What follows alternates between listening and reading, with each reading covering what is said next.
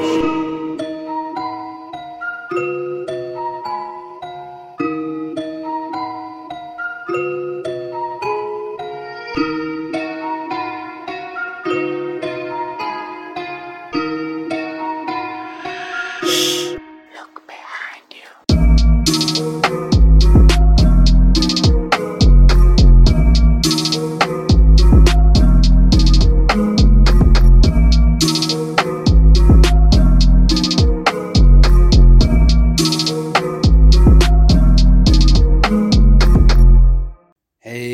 everybody, and a massive welcome back to the Creepy and Paranormal Show. I hope that you have all been keeping well and opening your eyes to all the creepiness that is around, whether it is researching stuff on the internet or just watching TV and looking at things with a different perspective. Because today's episode is all about subliminal messaging. And I know a lot of you might be thinking that it's just a conspiracy. But today I'm here to tell you and prove to you how real and common subliminal messaging is. Alright? So sit back, relax, and enjoy the show. Like any good story, we have to start right at the very beginning. And the word subliminal comes from the Latin sub lumen, literally below the threshold and in this case, meaning below the threshold of conscious awareness. Okay, let's fast forward to the early 1900s when a theology journal spoke of subconsciousness thought as subliminal mentation. My dog Coco could have not timed that freaking bark any better. Anyways, I don't know what the hell they're barking at. Um, I've had to pause while recording because they just went on a whole little rant of barking. Went to go and look, and guess what? Nothing. Well, nothing that I could see at least. So, anyways, moving on subliminal mentation. Then in the 1940s, psychologists began to consider external subliminal stimuli, wondering if things unnoticed consciously by a subject may still affect their behavior. Now, it continued to be a subject of interest to psychologists right up until the 1950s. As interesting as the topic may have been for psychologists, it proved even more intriguing to advertisers who saw an opportunity in influencing behavior for fun and profit. I think mostly for profit, let's just be quite honest there. And in 1957, an ad, an ad man, oh my word. Let me try that again. In 1957, an ad man named James Vicary claimed he could increase concession sales at movie theaters by flashing messages like drink Coca Cola or eat popcorn for a frame at a time during any said movie. Now, Vicary claimed that popcorn sales at the theatre went up 18%, while Coke sales shot up by 57%. Now, if you have to look at that in terms of math numbers and if you do your sales, that is a shit load of Coke that is being increased just because of the word being flashed. Now, while Vicary just wanted to make a quick buck, some were scared that the technique could be used for brainwashing. Hmm. Yeah, like like that's where they're worried about brainwashing coming, not what the American government and I'm sure pretty much every other country's governments have done in the past. But anyway, now Vicary was even asked to test the messages before the Federal Communications Commission, which was called the FCC for short, and Congress. And the only result? His eat popcorn message seem to have actually made Senator Charles Potter want a hot dog instead. So, as it actually turns out, Vicary's claims were a hoax. He had made up the results to drum up businesses for his ad agency. And of course, that didn't stop advertisers from trying to use subliminal messages or keep the public from worrying about them. So by 1959, we can actually find evidence for the specific phrase subliminal message first used in reference to Vicary scam. Now, throughout the 60s and 70s, experiments with subliminal messaging continued without much clear evidence that the practice worked. Or did it? Here are a couple of examples that I have come across, and well, when I say come across, I was researching and I saw them, so I thought I have to share them with you.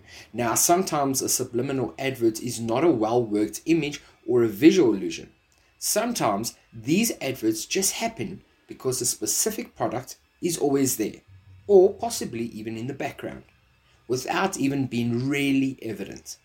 This is what is called product placement, and it is when certain products or locations are repeatedly shown on TV shows or in films.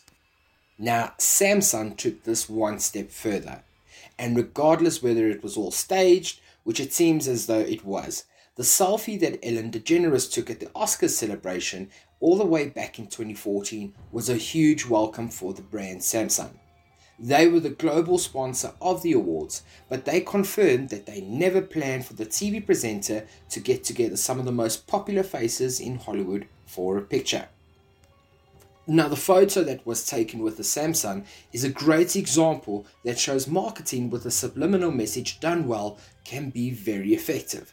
So, basically, the way it's working is when you were looking at the Oscars, you know it was called the Samsung sponsored Oscars or whatever the case may be. And then this famous selfie came out that Ellen DeGeneres took. And the first thing you think of with selfie is camera, camera, phone, phone, Samsung. So that is the way they try to work this into the idea of subliminal messaging or just great marketing. Now, one of the biggest controversies ever relating to subliminal messages happened in one of the mo- one of the favorite advertising places for the tobacco and alcohol industry, which was Formula 1. And in fact, next to monthly magazines, this is one of the few places left where they can still advertise. Everybody has their own morning routines, but on the top of my list is coffee. Strong, hot black coffee. I physically can't start the day without a cup. However, sometimes life gets in the way and you're forced to buy a cup of coffee while on the road. And if you're like me, you struggle to find one that tastes good and is affordable. Well, now there is a one stop solution for you Homeground Coffee. The name is brilliant and so is the service. Situated at Benoni Northern Sports Ground, it's a nice central point for your morning commute. And why not get a delicious muffin or pie to go along with it? Homeground coffee is the perfect go to, and I advise you strongly to give them a try. When you do, let them know that I sent you. Find them on Facebook at Homeground Coffee as well as Instagram. That's Homeground Coffee, H O M E G R O U N D. That's possibly why Marlboro has been advertising in the world of motorsport for years. However, because of the laws banning the advertising of these products, they have had to innovate and advertise themselves in a more subtle way. And at one point, all of the tobacco brand logos were removed from the cars due to these restrictions. However, Marlboro cleverly got round this ban by creating a more subtle design. They simulated a tobacco packet by painting a barcode on the back of the car. You can see it here in this picture, it is as clear as day. Now, sometimes brands and their logos can become so familiar that we don't realize the real significance behind their design. And in fact, every logo is thought of and designed based on a set of objectives that define the brand, and that is how it becomes their hallmark. Now, in Toblerone's case, its logo wants to take us to the Alps, the origin of the chocolate. Through the image of the mountain, they want to bring you to the Cervino mountain, the fifth highest peak in the Alps. But how does the brand do that or tell us more about their origin?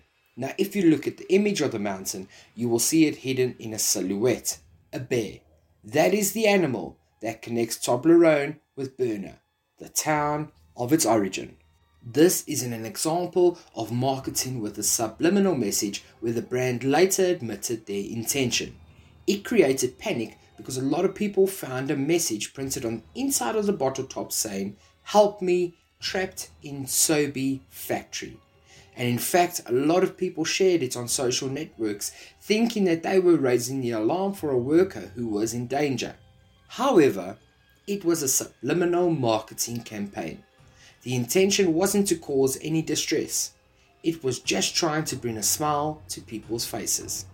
Unfortunately, it didn't work in quite the way that they had hoped. Now, I'm still trying to figure out what the fuck that's got to do with anything in the sense of they were trying to um, bring awareness to the brand. So, yes, the brand got awareness, but let's just be honest, what were they playing at with that line? Like, that really just didn't make sense. Anyways, it's just one of those that unfortunately I can't give you any more information on because I do not know the answer. Right, The Simpsons. Oh gosh, that is everyone's absolute favorite from people um, sending me pictures of it saying, look, it's proven the Simpsons can predict the future and all of that kind of stuff, when in fact it's really not. Um, if you just go and do a little bit of research, you'll see the episodes come out afterwards. But nonetheless, they are still extremely smart about the way they go about their business. Now, before the first ever episode, um, sorry, not before the first episode, the legendary series of The Simpsons, so starting all the way back in the beginning, is completely full of hidden messages as well as references that you probably may not have noticed, like this one. So, if we look at the series called Futurama, way before, or not way, but before the first episode ever aired of Futurama, the creators of Simpsons, Simpsons gave a subtle shout out to the audience to make sure they would watch the new TV show. Now, as you can see in the image, during the credits, the words Watch Futurama were placed between the first name and surname of the executive producer, David Cohen. But now it wasn't the only nod that was given to the new series that was about to be launched at the time. Now, as you can see from the next image, in one of the scenes, you can clearly see a character wearing a Futurama t shirt. Talk about something futuristic. So, I'm not going to even lie to you, I never knew about this one really, or have I ever known how to pronounce this word, but let me give it a bash. So, Sony Viao's logo is one that hides a hidden message that can't be seen that easily. Now, if you look closely, the design of the word Viao shows the symbol of analog and digital that defines the two worlds in which the brand works. It is a super clever use of advertising and subliminal marketing because it is not supposed to be understood or appreciated by everyone so easily. Today's sponsor is called Invoice Cloud. Now, this is really awesome if you're an entrepreneur, small business owner, or even a freelancer. You know how difficult it is to manage and then create those invoices for your customers. But with Invoice Cloud, you have everything you need to create simple professional estimates on the fly. It's easy to use and understand, and getting rid of all the nonsense so you can have more time to do what matters most, which is to grow your business. Invoice Cloud allows you to add your company details, logo, customer information, as well as products, making it a breeze to send estimates to your clients anytime, anywhere. Now, if you want to start your free seven day trial and get invoicing in just under five minutes, all you need to do is head over to invoicecloud.co.za and boom, you are sorted. That's invoicecloud.co.za. I thought this one was super awesome and super cool, not only because it's food, but Tostitos is another logo that has a hidden message and is not designed by accident. In fact, even though it contains a subliminal message, it is one that can't be seen quite easily. The two T's in the middle of the words look like two people eating a tostito and dipping it in salsa. With this image, the brand is trying to encourage their customers to consume the product. What about old Snooty Peacock? Can you see two things in the image of Snooty Peacock? You are right, and that is the purpose of the popular jeweler's logo. This image plays with optical illusions, and that depending on where your focus is, you will see either one image or another. The typical example of this being the glass that shows two faces. The logo shows on the one hand a woman with a chain around her neck and the other a peacock. The illustration is designed to allude to the elegance of the brand in the form of a peacock and also the unique woman who make the jewelry. Another example of a logo which is based on an optical illusion is the corporate logo of Spartan Golf Club, which hides a double message. Number one, on the one hand, you can see a person playing golf, the main service of the actual business. And then number two, and appears a face wearing a Spartan helmet, which references to the name of the club. So these were just some little fun tidbits of subliminal mar- uh, messaging, subliminal messaging slash good marketing. But how about subliminal messages in movies? Because for me, that is where it's extremely well placed and well done. So, we're going to be looking at Stanley Kubrick, who, let's just be honest, Stanley Kubrick is surrounded by conspiracy in the movie industry from having faked the, the, the NASA moon landings to having worked with Walt Disney to create um, illusions about the moon landing. So, yeah, there's a lot of um, controversy around him, but Stanley Kubrick was the kind of dude who was so attentive to detail, or possibly so anal about it. Some might say that he probably had his car serial numbers memorized off by heart. Lest you think we're exaggerating, consider that when he directed Doctor Strangelove, Kubrick made sure that the sets depicting the inside of the B 52 bomber were 100% accurate despite the fact that actually seeing the inside of a B 52 was at the time completely and totally classified. Hmm, I wonder how you got round this little loophole. The point I'm trying to make is that Kubrick doesn't make mistakes, so it's certainly an intentional decision on his part that the interior layout of the Overlook Hotel, which was the haunted uh, mansion slash house in the movie The Shining, just by the way, my favorite movie of all time, is absolutely physically impossible. For context, let's remember that The Shining's plot entails a recovering alcoholic named Jack Torrance, who was played by who? Jack Nicholson, of course, bringing his family into the Overlook to kindly return Jack's favor. The hotel then turns him into a murderous psychopath. Now, to depict Jack's slide into insanity, Kubrick deliberately skewed um, physical perceptions by having the overlooks layout make no sense whatsoever.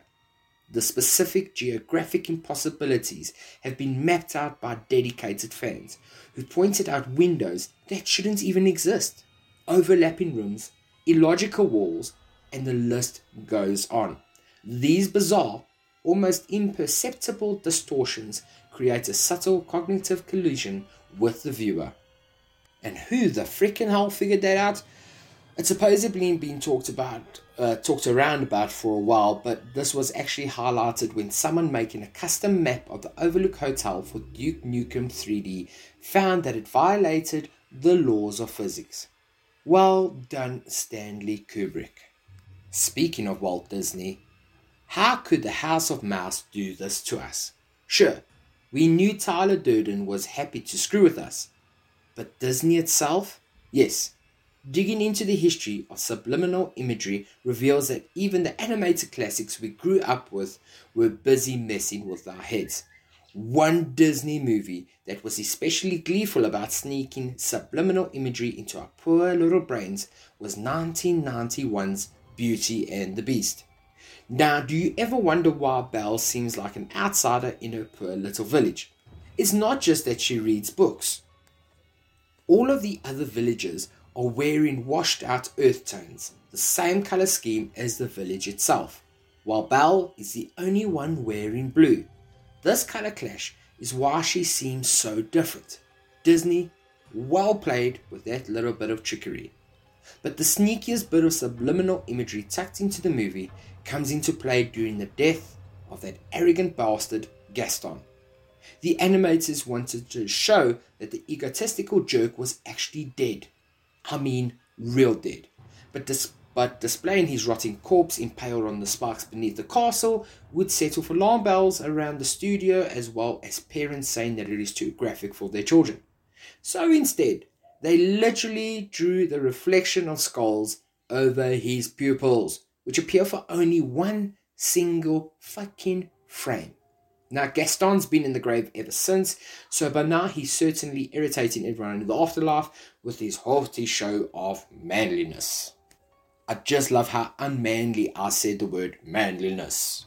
Back in 1959, everyone thought that cheap motels were a good deal and that showers were the safest places in the world. But then Alfred Hitchcock came along in 1960 and fucked it up for everyone, making the world afraid of cheap motels and frightening millions of people into always locking the bath- bathroom door when they go to shower. What movie are we talking about? Of course, it is Psycho. So it is the story of a boy's close, loving relationship with his overprotective mother. Except the mother has been a mummified cor- uh, corpse for the last 10 years, and the boy is just a little psychotic man named Norman Bates.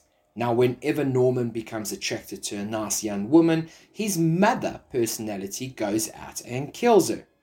This rather uncomfortable twist, which was loosely inspired by real life serial killer Ed Gein, comes in at the end of the film. And if you don't know who Ed Gein is, I have covered it in an episode, so please go and have a look at it. I will drop the link in the description below. Now, Norman is taken into custody for his murders, and the camera lingers on his face as his mother personality takes over his mind, demonstrated by a voiceover in which she claims that the murders weren't her fault. It is subtly creepy ending for a creepy fucking movie. But it's injected with a little extra tingle of creepiness when for two seconds of the film, Hitchcock overlays the image of Mother's rotting skull over Norman's face. This brief subliminal effect, a visual representation of the dark reality inside Norman's mind, will leave puffy, throbbing scars on your mind for a long, long, long, long time ahead. Right, let's take a look at the famous franchise movie called Alien. And have you ever wondered why the xenomorph is so scary? It's because the alien is a breathing, drooling sexual metaphor. That's right, a sexual metaphor. The guy who designed the beast, H.R. Giger, deliberately gave it a long, phallic head and a vaguely clitoral second mouth that's supposed to invoke ancient fears of vagina dentata, a vagina armed with sharp teeth that can chomp down on, well, your knob. Now, go see Teeth if you want to see that visual in more detail. So, yeah, please Ugh, it's really graphic in my opinion. Now, but as far as the movie Alien goes, here is the little breakdown. Ridley Scott's movie isn't really about people getting slaughtered by some weird extraterrestrial. It's actually about rape. Giger's not the only one who made everything all sexual either. Alien was conceived as a rape allegory way back in the scripting stage when screenwriter Dan O'Bannon stating that the movie's potent horror images are deliberately sexual. Now, for example, take the facehugger, which inserts its member down Kane's throat and impregnates him with a chest buster.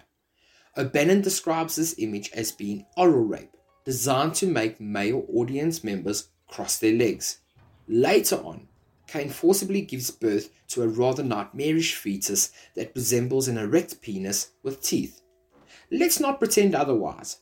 What occurs here is that a man is raped, impregnated, and then forced to give birth to a baby he never wanted. Through this allegory, the film attempts to cast a long, hard glance at just how violating and destructive rape is. 100% can get behind that idea. That is smart marketing. It's rather graphic, but yes, we are fighting rape, so that is great. But I think it's time to finish off this creepy little show by going back to 1973 and examining what many still call the scariest horror movie ever made. That's right, we are talking about the movie The Exorcist, that quaint, cheery, cozy little film about a young girl being demonically possessed. Now, The Exorcist would be a frightening enough at all if it wasn't done with the show The Girl's Possession, but oh no, it just had to go and horrify us with sub, some subliminal messages as well. So you see that face right there? These days, fans call it Captain Howdy. If you recognize it, that's probably because it flashes on the screen a few times during The Exorcist, just long enough to quietly haunt your nightmares. And according to the director, William Friedkin, this face wasn't even registered by audience members until the advent of home video. And today, people only see it because they actually are able to pause the film. Now, that wasn't the only bit of subliminal trickery in this film, though. Friedkin also added the sound of buzzing bees to the background of certain spooky scenes, hoping to trigger a flight or fright response in viewers. And you actually thought that little girl was just scary enough. Right, I think it's time to wrap up the episode right there. I want to hear from you in the comments below. What was your favorite bit of subliminal messaging slash trickery or good marketing that I've mentioned here? Are there some that I've missed that are really good and should be on this list? Let me know as well. Now, something that when I think of subliminal messaging is mind control because of how secretive it's done against you without your will. And when we start talking about mind control, absolutely you probably think of Project MK Ultra. Now that is one episode where I would like to do a deep dive into MK Ultra. So you probably would be looking at an hour long episode if it is something that you are interested in me covering. I know a lot of other content producers have done it, but if it's something you'd like to hear my irritating voice do, please let me know as well in the comments below. Anyways, guys, girls, ghosts and ghouls, I suppose, don't forget to check your beds tonight when you go to sleep.